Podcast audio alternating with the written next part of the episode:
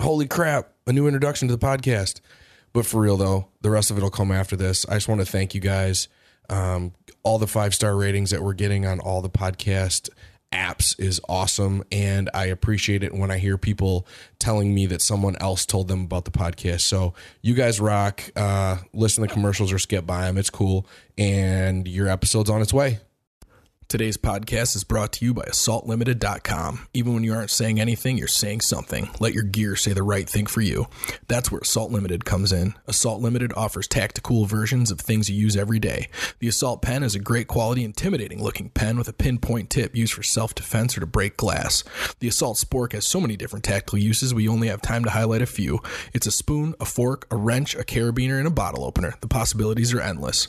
The Assault Pencils and the Assault Straws, well, they both look pretty badass and they both tell political correctness to take a long jump off a short bridge.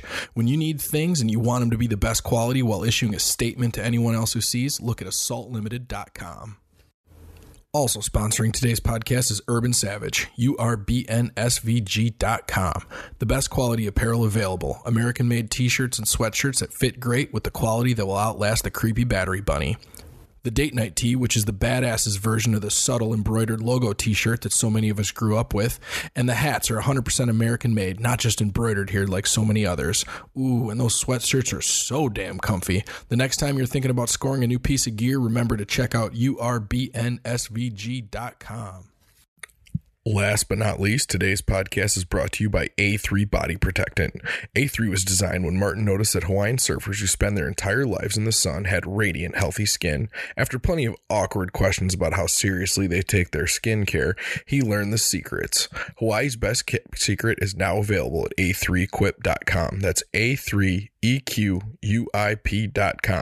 A3 is a truly natural cream that can be used as a skin lotion, a lip balm, a hair conditioner, honestly, anywhere you want to keep moist and healthy.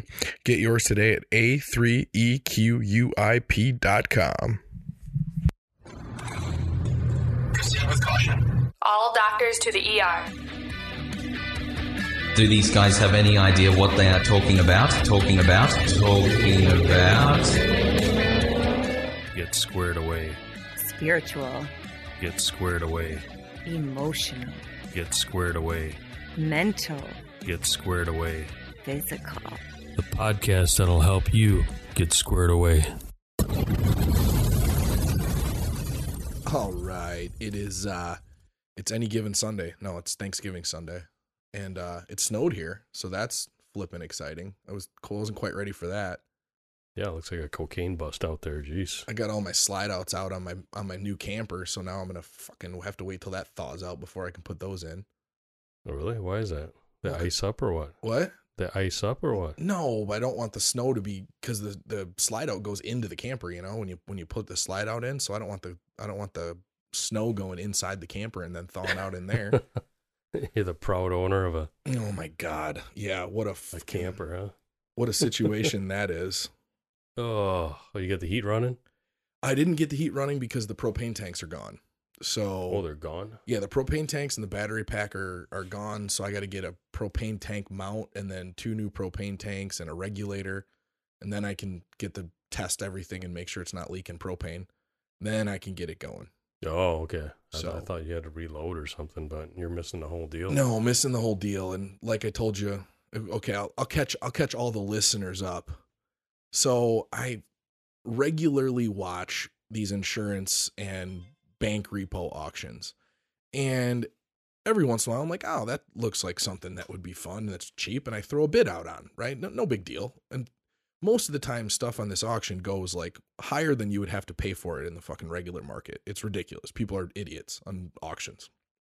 Like before I bought my white Denali, I was bidding on a 2012 three quarter ton Duramax in Texas. And this thing ended up going for like, after all the auction fees, it would have been like $27,000 and had 160,000 miles on it. It was insane. It was like, what, what are you idiots even bidding on? But anyways, so I see this camper and it's a, it's a pretty nice camper. It's a 2014 open range Mesa Ridge, which are like pretty high end. It's a four season camper, so it's all insulated. It's got um, ducted forced air heat and air conditioning and I'm like, eh, whatever. I'll just throw a random bid on it. It's got one of those auto bid things where you can set your top bid and then it auto bids until you get to your top bid, right?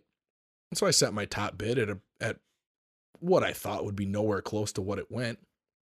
And it gets down to the end of the auction and some asshole starts bidding up my original bid by like 25 bucks every 5 minutes cuz it it only it has to go like 5 minutes after the last bid before it ends. And so this guy like 25 bucks, 25 bucks, 25 bucks for like an hour and a half and gets it up to my top bid and goes $3 over my top bid. And I'm like, this asshole, if he's going to do that, I'm going to make him pay more for the fucking thing. So I put one $25 bid on it because you had to, it was minimum $20 increments.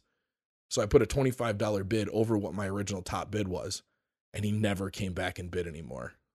So I won a camper. It's a 32 foot bumper pull, FYI. Pulling a 32 foot bumper pull camper through Chicago is not the funnest or, ordeal. But now I got it home and I got to get everything figured out, what needs to be fixed, what's wrong with it, because it's a you know it's a 2014, so it's 10 years old, nine years old. So I got the I got the slide outs out yesterday, and I put a I put a a movie on to check all the electronics and learn how all those work, and I got the fireplace going. I had the all the outside lights. I had the the awning. It's got a man, or an automatic or a mechanical awning that goes out with uh with a motor. I had the awning out. I had everything figured out. But hindsight should have put the slide outs back in before it snowed today. Didn't think that through. Well, But yeah, Yeah. so that was my week last week. Jace, now you're a proud owner of a pull behind camper. Your neighbors got to be thinking, what the hell?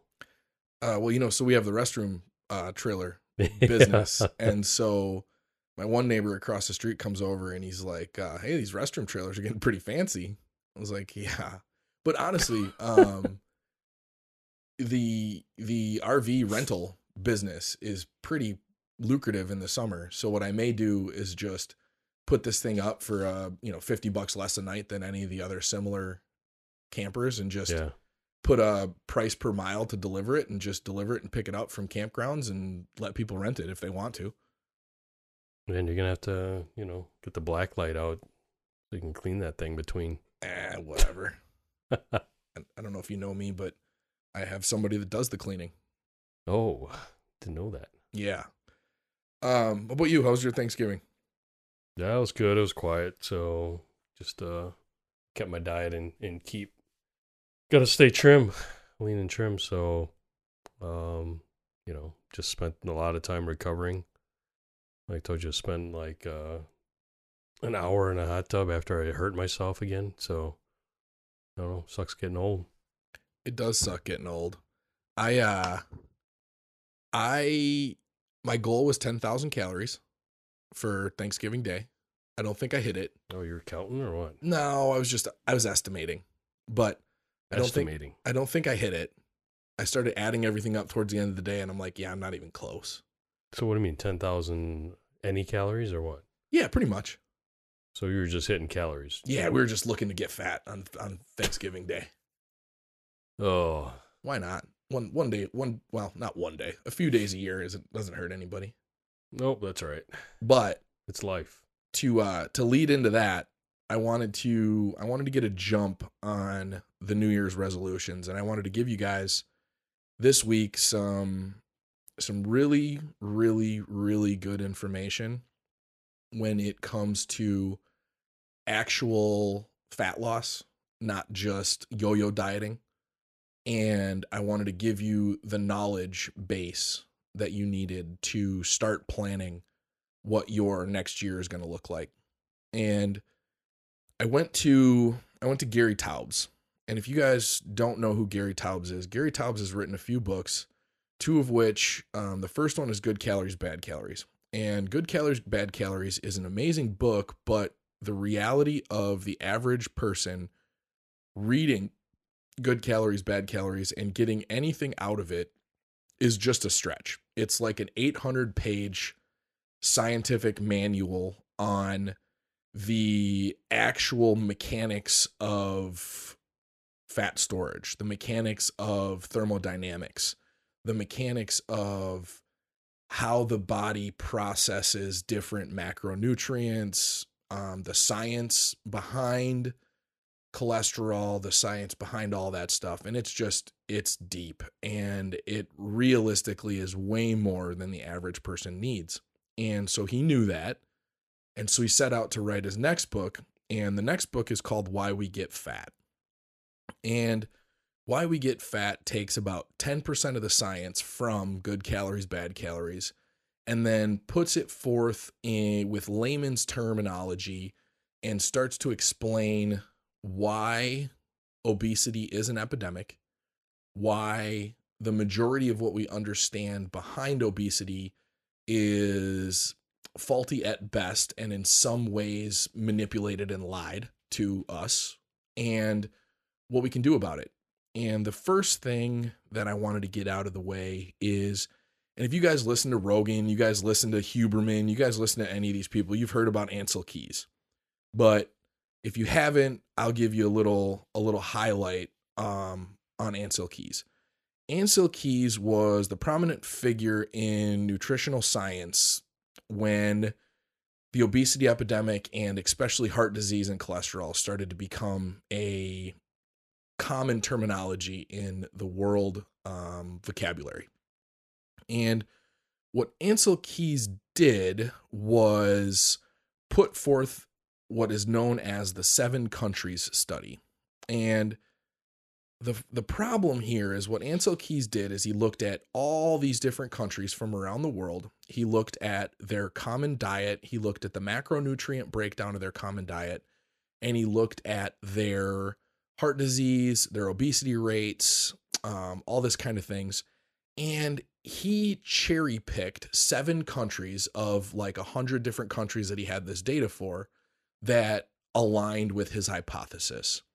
And whether it was because Ancel Keys was a scientist that was being funded by um, companies like General Mills, who, if processed carbohydrates were implicated in heart disease, would have lost, you know, millions and hundreds of millions of dollars, or whether it was because he was a narcissist who set out to do science strictly to um, prove himself right. Uh, but whichever one of those two things was the case, or maybe a combination of those two things were the case, his science became kind of the, the go to science when it came to the World Health Organization, when it came to the FDA food pyramid, when it came to all this stuff. This, his specific seven country study was the i guess the the gold standard that was looked to by people that put um regulation in place and what his seven country study basically told us was that dietary fat causes high cholesterol uh, saturated fat causes high cholesterol and saturated fat and dietary fat specifically animal fats um, correlate with heart disease. And the problem here is that just a cholesterol number as a total cholesterol doesn't really have any sort of positive correlation with heart disease and especially doesn't have any positive correlation with with death. And correlation is not even causation. So what came of Ancel Keys's manipulation of the data and our dipshit regulators um, putting forth his study was all these low fat. You remember the low fat diet craze? Oh, the yeah. Snackwell cookies and all these low fat diet snacks. You remember that? Yeah. Dude, that was a huge thing. I remember my stepmom had all this shit in the house. Yeah, but what they replace? What was in place of that low fat? It was hydrogenated oils. Yeah. It And was it was tran it was trans fats. Basically is what it was. Yeah. And, you know, fast forward, what would that would have been 30, 40, 50 years. And we start to see that um, processed carbohydrates rise, raise triglycerides and um, high density lipoproteins, HDL, or uh, sorry, HD, low density lipoprotein, LDL, and VLDL, which VLDL, very dense lipo, lipoproteins, whatever v, VLDL is, um, those are the worst when it comes to heart disease and um, death rates. So Ancel Keys basically his narcissistic sociopathic behavior and his manipulation of the data just to prove himself right caused an entire generation or multiple generations of people to faulty faultily eat and gave the food industry a leg up when it came to companies that produce processed carbohydrate treats. Now, um, to get into the book of why we get fat. Basically, the common narrative is that we is calories in, calories out, which we will call, you know, CICO, calories in, calories out, which is you are eating more calories than you are burning, which is which is correct. It is. But to say that calories in, calories out is the causation of getting fat is like saying that running out of fuel is why your car won't work. Well, yeah, running out of fuel is why your car won't work, but why did you run out of fuel? You ran out of fuel because you didn't put enough fuel in your car. You didn't fuel up when you needed to. We're completely ignoring the psychological effect and the body's need for homeostasis when we start to talk about calories in, calories out. So, too many calories versus too little calorie burning. So, you start to think about too many calories. What does that mean? That means you're overeating more than your body needs, and that's causing you to store excess fat. Fat is more dense than carbohydrates. So, if you're eating fat, it's easier to overeat. And the idea here is that the reason we are now obese as a affluent nation is because you are able to get so many more calories now than you got in the past, right? That's the idea. Yeah. And then the too little calorie burning, so the calories in is the first one and the calories out is basically just we're more sedentary. So the stuff that Gary starts to talk about that completely contradicts these narratives is that it's very well documented throughout history that poverty is directly associated with obesity. Well, if you're impoverished and you are malnourished, how are you obese? Right? Yeah. Because if you can't get your hands on calories, then how are you eating more calories than you want? And he starts to talk about a few different examples. So the first example he gives is the Pima Indians.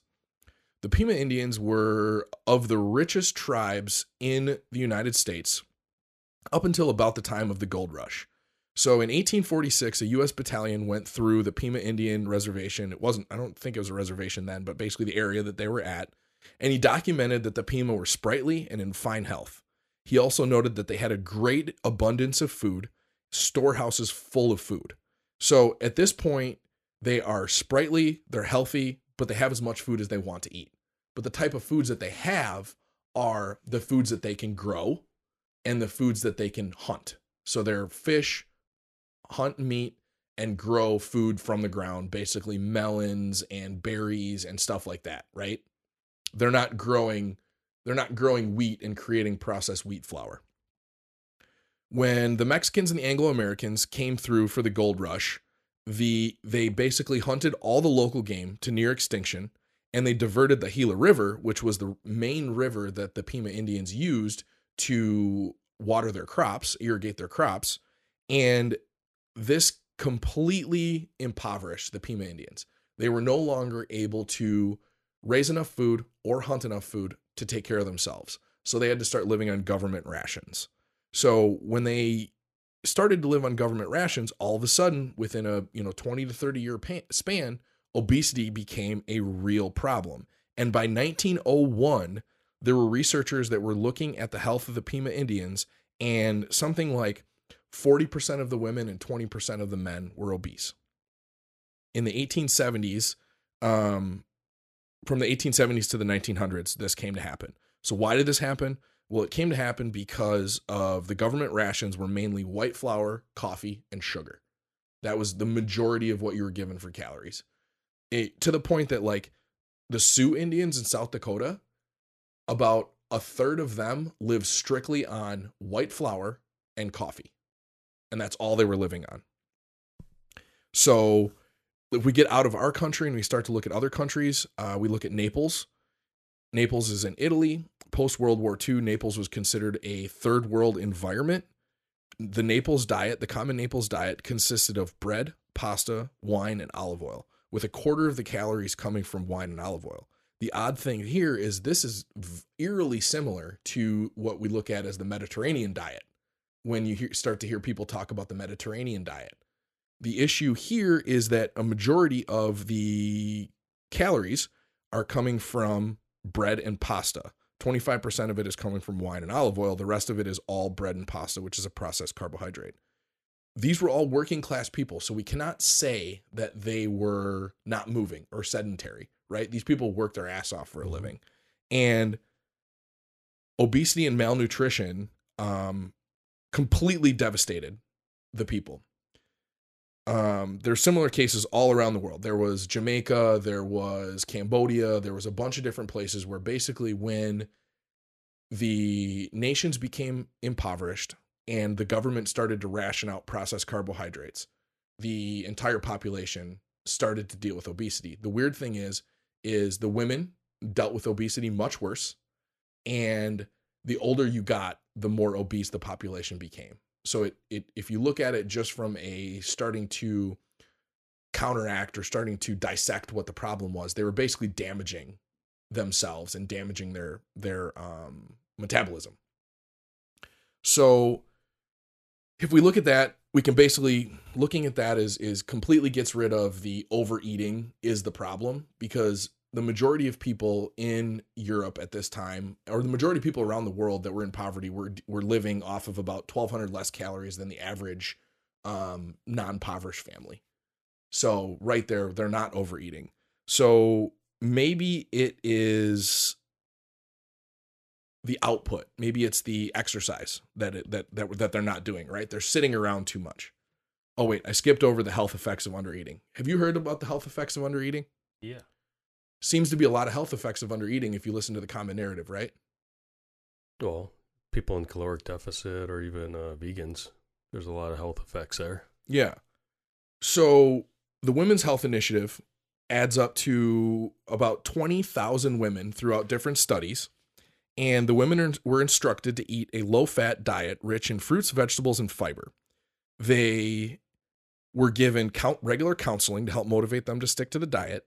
And on average, just not not suggested that they eat less, but just because they were eating these products and because of the regular counseling, they ate on average 360 calories less per week um, than the people that were not than the than the control in the study. So if you took 360 calories and added it up, even with the loss of um, basal metabolic rate with losing weight, Yeah. you should have lost about an average of 22 pounds in the first year if you took the 360 calorie deficit. These women lost an average of two pounds per year. Or no, no, no, I'm sorry. After eight years, they lost an average of two pounds and their waistlines actually grew, which means that of the two pounds that they lost, it was majority of it was actually muscle because their fat line actually grew, their waistline actually grew, which is directly um, related to body fat percentage. Yeah. So the other thing is is what one of the big questions that they wanted to figure out with this study is will it would a low fat diet prevent heart disease or cancer? And after 8 years a low fat diet failed to prevent heart disease or cancer. Um another one Harvard researchers enrolled 800 obese and overweight individuals. Uh, subjects were prescribed uh, one of four diets that altered the macronutrient ratio slightly, but all were about 750 calories less than what um, that person estimated to burn at, at a time. They were given intensive uh, behavioral counseling to keep them on their diets, and they were given meal plans even to help them with food preparation. Participants started around 50 pounds overweight, lost an average of nine pounds, which happened in the first six months, and after a year, were all gaining weight back. So, um, basically, all of this evidence was put forward by Gary Taubes to prove that undereating is not how you deal with a obesity problem. So maybe if under eating isn't how you deal with an obesity problem, maybe upregulating your exercise is how you deal with an obesity problem, right? Yeah. Makes sense. Now, the one thing that you have to completely ignore if you're going to think about exercise as a way to treat uh, obesity is the idea that you work up an appetite, which we we all know it happens, right? So imagine if you were invited to a feast prepared by an award-winning chef and you were told to bring a huge appetite. What would you do? You would do things like not eat Right. before going. You would maybe get a workout in. You would do all sorts of different things to try to to try to upregulate your appetite Like Thanksgiving. right? These are all things that are suggested when we talk about a diet, right? hmm You should work out. You should eat less. You should fast in between times. Oh, so we're doing all the things that we would we know that would give us a huge appetite. And then we're just suggest then we're just expected to ignore that huge appetite day after day after day after day. And that's where that's where it starts to go wrong. So poverty aligns with obesity, but poverty also aligns with more daily energy ex- expenditure through work. Um, most people that are impoverished, uh, if they earn a living, they earn a living through with their bodies, not with their minds. So they are burning more calories throughout the day. Well, if that's the case, then exercise is kind of null and void, right? So we start to think of um, runners. So they took a study of 13,000 runners and compared their weekly mileage with their weight year after year. Those who ran the most tended to weigh the least, but every single runner gained weight year after year, even those that ran up to 40 miles a week. So it was suggested after looking at the runner study that you would have to up your mileage by two miles a week, year after year after year, to maintain body weight. So if you're a 40 year old woman, you would have to be investing two hours a day, five days a week into running just to maintain your body weight, No. right? Yeah. This seems ridiculous. Um. Oh, and one of the other things, th- one of the main people that is responsible for the idea that we can exercise our way out of obesity, his name was Jean Mayer, not John Mayer the singer, but Jean Mayer, and he, all of his suggestion came from two studies, um, one of which was completely faulty, and the other of which was a rat study where he implemented a vigorous workout routine for these rats and then noticed that their appetite was decreased after the workout but the th- but then that's where he stops and if you dig into the study further the rats overeat on the days that they're not working out and the rest of their the rest of their time when they're not working out their energy expenditure is drastically dropped to the point that their actual calories burned are uh, are about average to the rats that are in the control that are not working out. So you completely negate that. And then we start to think of okay, if this calories in calories out was was was right, right? If we just could eat less or we could just burn more, what does that mean? Well, what is what is 20 calories a day? Well, 20 calories a day times 365 days a year, if you overate only 20 calories,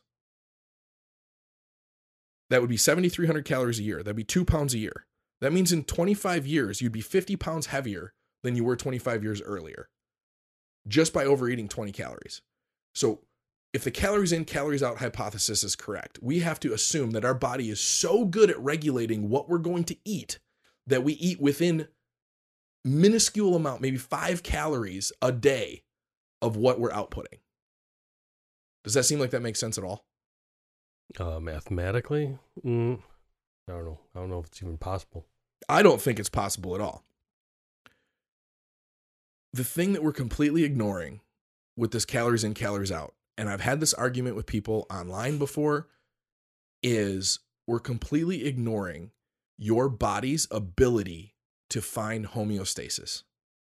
And what homeostasis means is homeostasis means that your body wants to stay at a healthy place of where it's at. It does not want to burn fat. So if you are upregulating your energy by working out, you downregulate the rest of your output the rest of the day and you upregulate your appetite. And if your body if let's say you are super strict and you do not eat anymore, your body will actually downregulate the amount of calories that it burns by just sitting in one place to the point that you are finding that homeostasis to where your body is not burning calories. This is why people go on a diet, they see themselves lose weight for a month or 2 months and then all of a sudden they just plateau and they're eating the same exact thing as they were, but they're not losing any more weight because their body is so good and everybody's body is so good at down regulating the amount of energy to match the amount of food that you're putting in that they are not getting up to go get something in the living room that they would have gotten. They're not going to get the mail. They're not saying, "Hey, I'm bored, I'm going to go for a walk." They're saying, "I'm bored, I'm going to take a nap." Right? And this is constantly happening over and over and over and over. Well, if that's the case, then how does our body regulate these things? And that's where hormones come in. Um, eh, we'll skip over thermodynamics. That's not really needed. Um, that's where hormones come in. So, hormones are the body's signaling system as to how to store fat, where to store fat, how to burn fat, what extra calories should be burned versus what extra calories should be stored. Um, have you seen people that their mom carries all their fat in her hips and then the daughter carries all the fat in the hips? Yeah. Or a good example that he uses is an Angus cow uh, versus a Jersey cow, Oh, a Guernsey? uh, a Jersey. Jersey.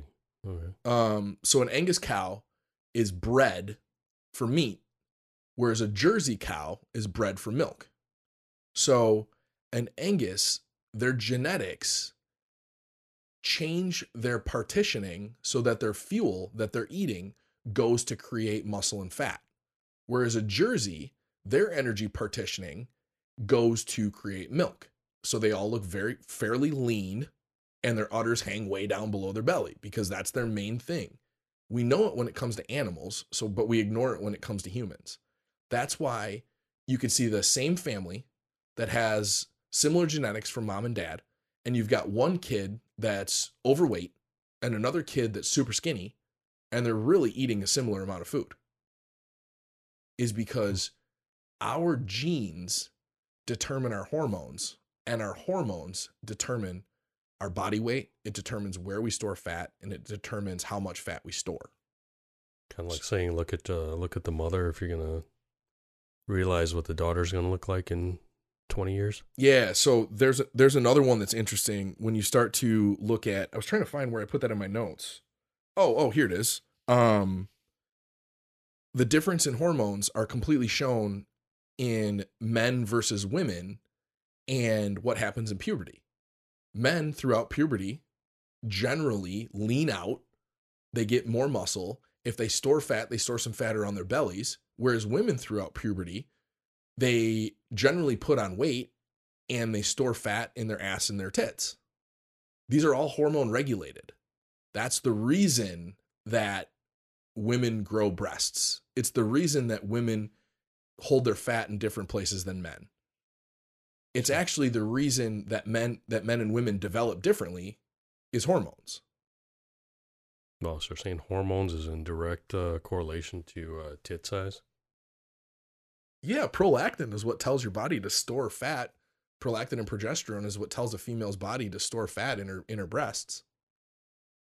Dang, interesting. Learn something new every day. Yeah. But um so when we start to talk about hormones when it comes to getting fat or when it comes to losing fat, insulin is the main one we need to talk about. So if you think about insulin, insulin is basically a proportioning valve for energy.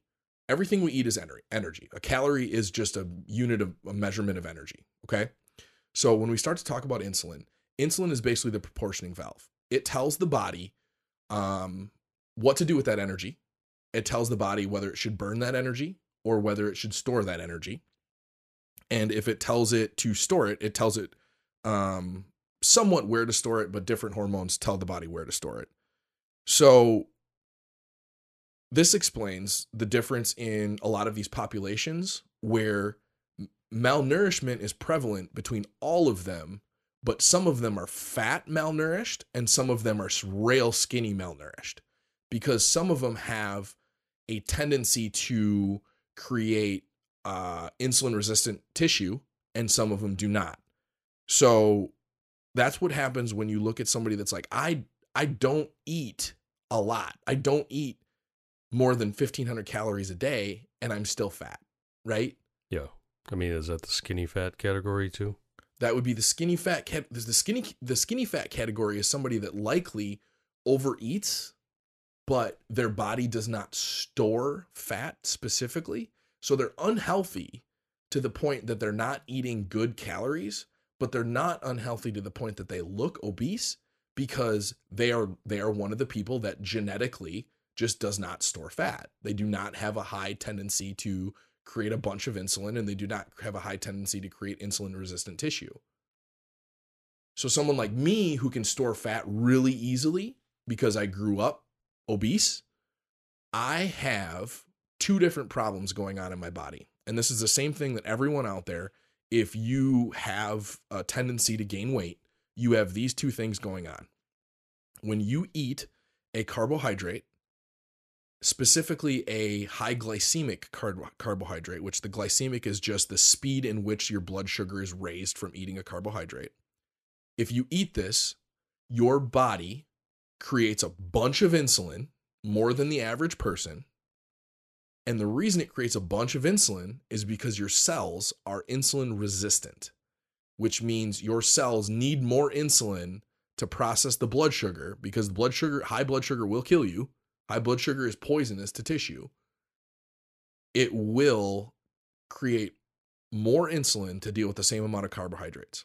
And if your body is creating five times, six times, 10 times as much insulin, that means that you are being told, your body is being told through this proportioning valve, this fuel proportioning valve, to store five, six, ten times as much fat than the person who creates that much less insulin to deal with the same amount of carbohydrates. Now, you cannot change the hand that you've been dealt.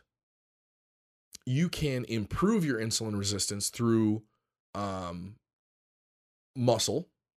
You can improve your insulin resistance through uh, long term carbohydrate restriction, but you can't change the fact that your body is has a tendency to create insulin resistant tissue and it has a tendency to upregulate your insulin production.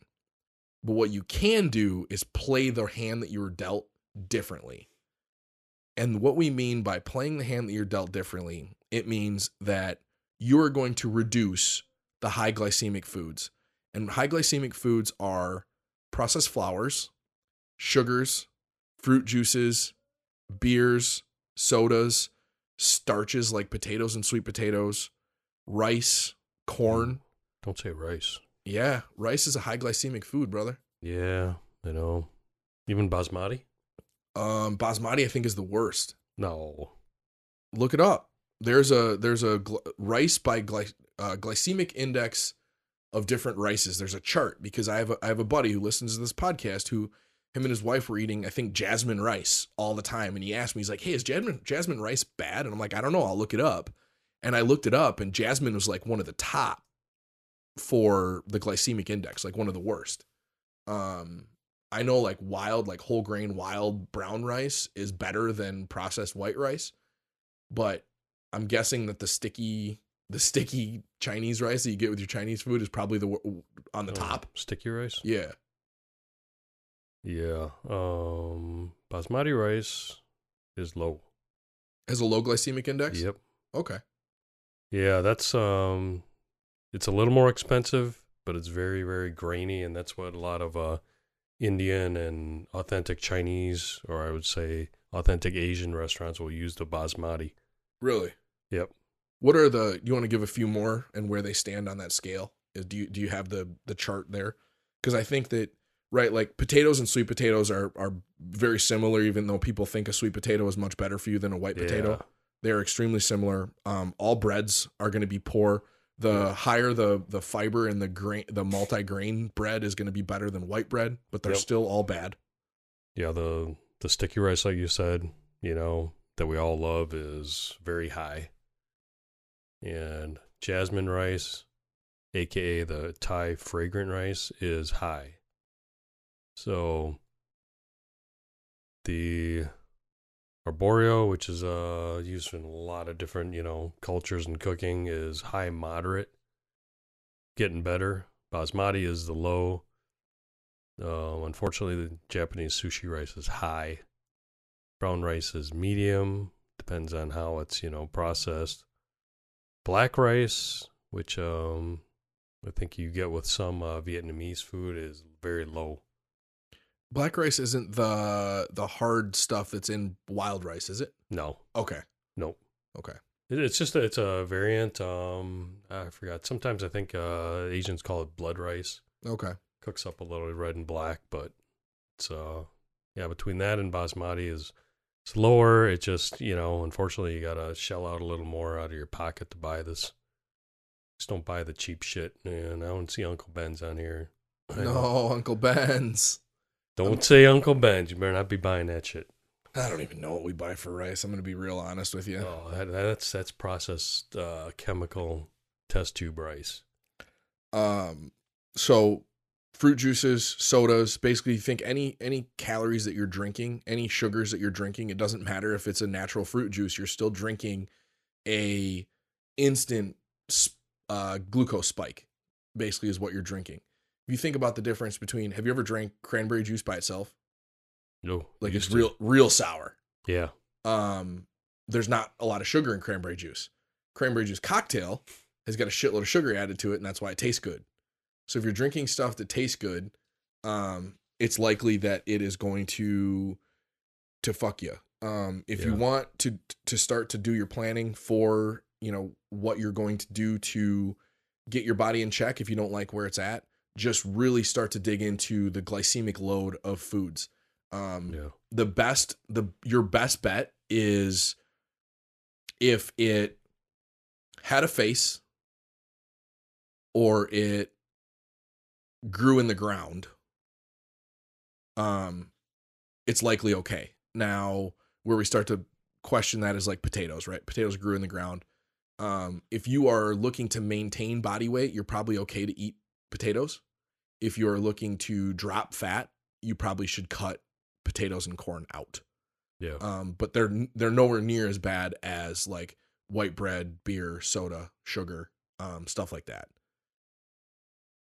Now, why I wanted to put this out there is I wanted to put this out there so that if you guys believe um, the science that Gary Taubes puts out, if you want to read the book, again, it's called Why We Get Fat. But if you believe the science that he is that he is referring to and if you believe in this um, carbohydrate hypothesis then the way to maintain and the way to reduce fat is going to be eating less processed carbohydrates eating lower glycemic index foods eating more meats, eating stay away from processed meats, please. Like bacon and, and sausage and processed lunch meat is not good for you. What about real bacon? real bacon? Still not good for you. The real stuff? The Yeah. real sliced off the belly bacon? No, yeah, it's still not good for you because they still add a shitload of nitrates and nitrites. You can Oh, get nitrate and nitrite free nitrate-free. bacon. Yeah. Um, but you still shouldn't probably be eating a ton of bacon. You know, um you should be eating like real meat. But i put this out there because i wanted everybody to be able to start to formulate a plan for themselves for their family. I wanted them to have a knowledge base if somebody came up to them and was like hey you know i uh I, I trust you john. Can you help me try to lose some weight? Like with with knowledge like this and understanding the mechanics behind why your body stores fat you are able to start to build a plan and you're able to start to make small incremental changes that add up to a lot at the end of the day. Yeah. You know? Yeah, I'll definitely agree. I would just kill all the processed food in general, but um, shit, even nowadays, you got to look at the quality of the meat that's uh, going in the grocery stores versus, you know, if you can find, you know, decent local farmers that, you know, butcher uh, um, grass fed beef, it's so different than what you're seeing at the grocery stores. Yeah, the one thing that we ignore um, a lot is the the level of micronutrients. And when I say micronutrients, there are thousands of micronutrients that we know, but I believe there are tens of thousands of micronutrients that we we haven't even actually um, identified yet that are in foods.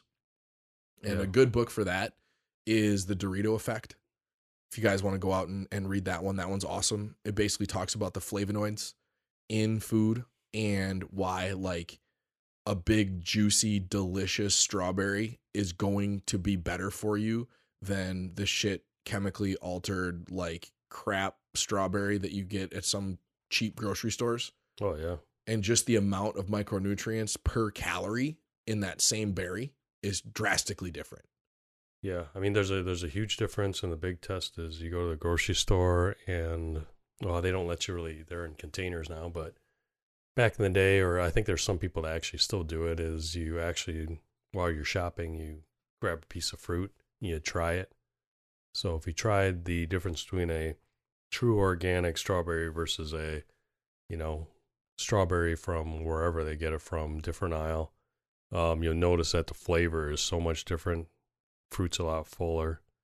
Um, and like what you're saying is there's so much more nutrients in that than whatever if it was genetically modified. I don't know what the other crap strawberries what's happening there. So Well, and that and that's the thing with organic. Um, you know, I got a friend who's who who, who lives and dies by the the what do they call it? The clean and dirty list. There's a there's a clean and dirty Yeah. list for organic foods, and Yeah. it is basically the type of foods that you're eating that you can get the pesticides Yep. still on the foods.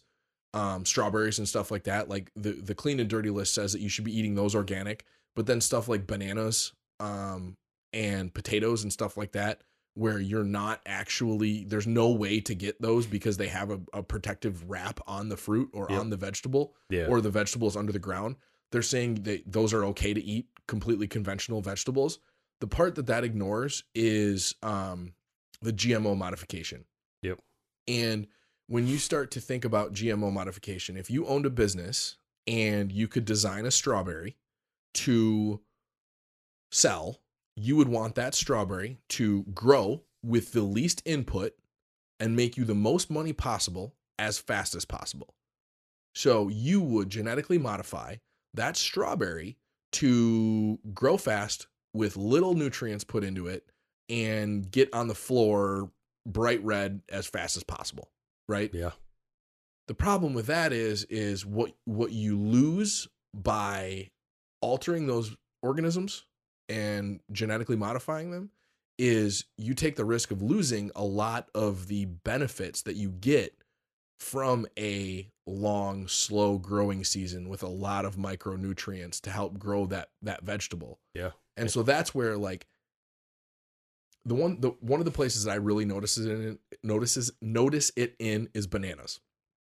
If you go to Costco and you buy the conventional bananas and you buy the organic bananas and you try them right next to each other, drastically different flavor profile, drastically different mouthfeel, and those bananas are in a protected barrier. They do not get um pesticides and insecticides sprayed on them. But you still have a very different fruit. Yeah. Have you tried? Were you standing in Costco trying bananas or what?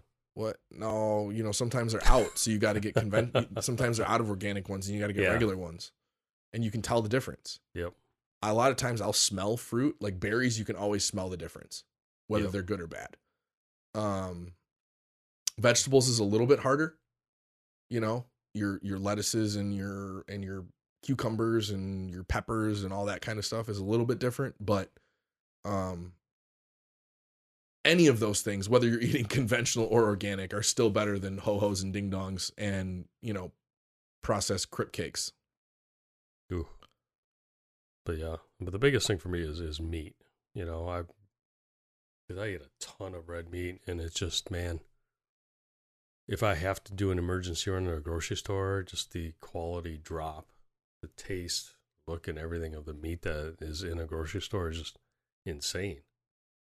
And I know some of that they, you know, it's it's old meat. The quality of where they get it is also an issue. And then I think they blow uh, uh, carbon dioxide on it to keep it red, right? Yeah, there's something they do to keep the meat red. Because yeah, shortly after you get it home, that thing browns up pretty bad, and taste is just not quite there. There's nothing like uh, ripping open a uh, tube of uh, farm butchered meat, grass fed. That's just rich in taste. And try perfecting your your cooking of wild game.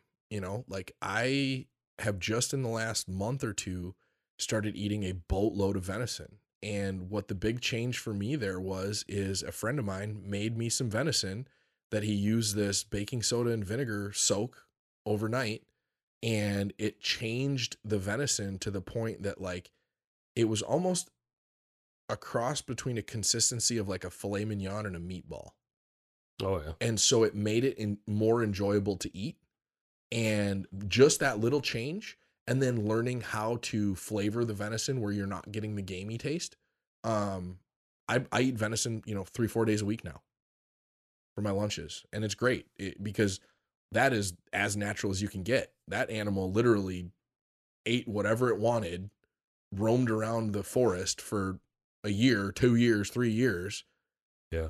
putting those calories in its body and picking and choosing what it wanted to eat by its knowledgeability, you know, its subconscious knowledge knowledgeability, knowledgeability, subconscious knowledge of what it needed to be the healthiest animal it could be. Yeah, that's about the best as you can get. For those of you that are in the uh, urban cities, I don't know, man. That's that's a little rough. Well, hunting is such a hunting is becoming such a such a a craze now that if you want to try to eat wild game, Yeah. um you're not trying hard enough if you're not able to get some. Because I bet that we all know three people that we could get some venison from if we needed to or we wanted to.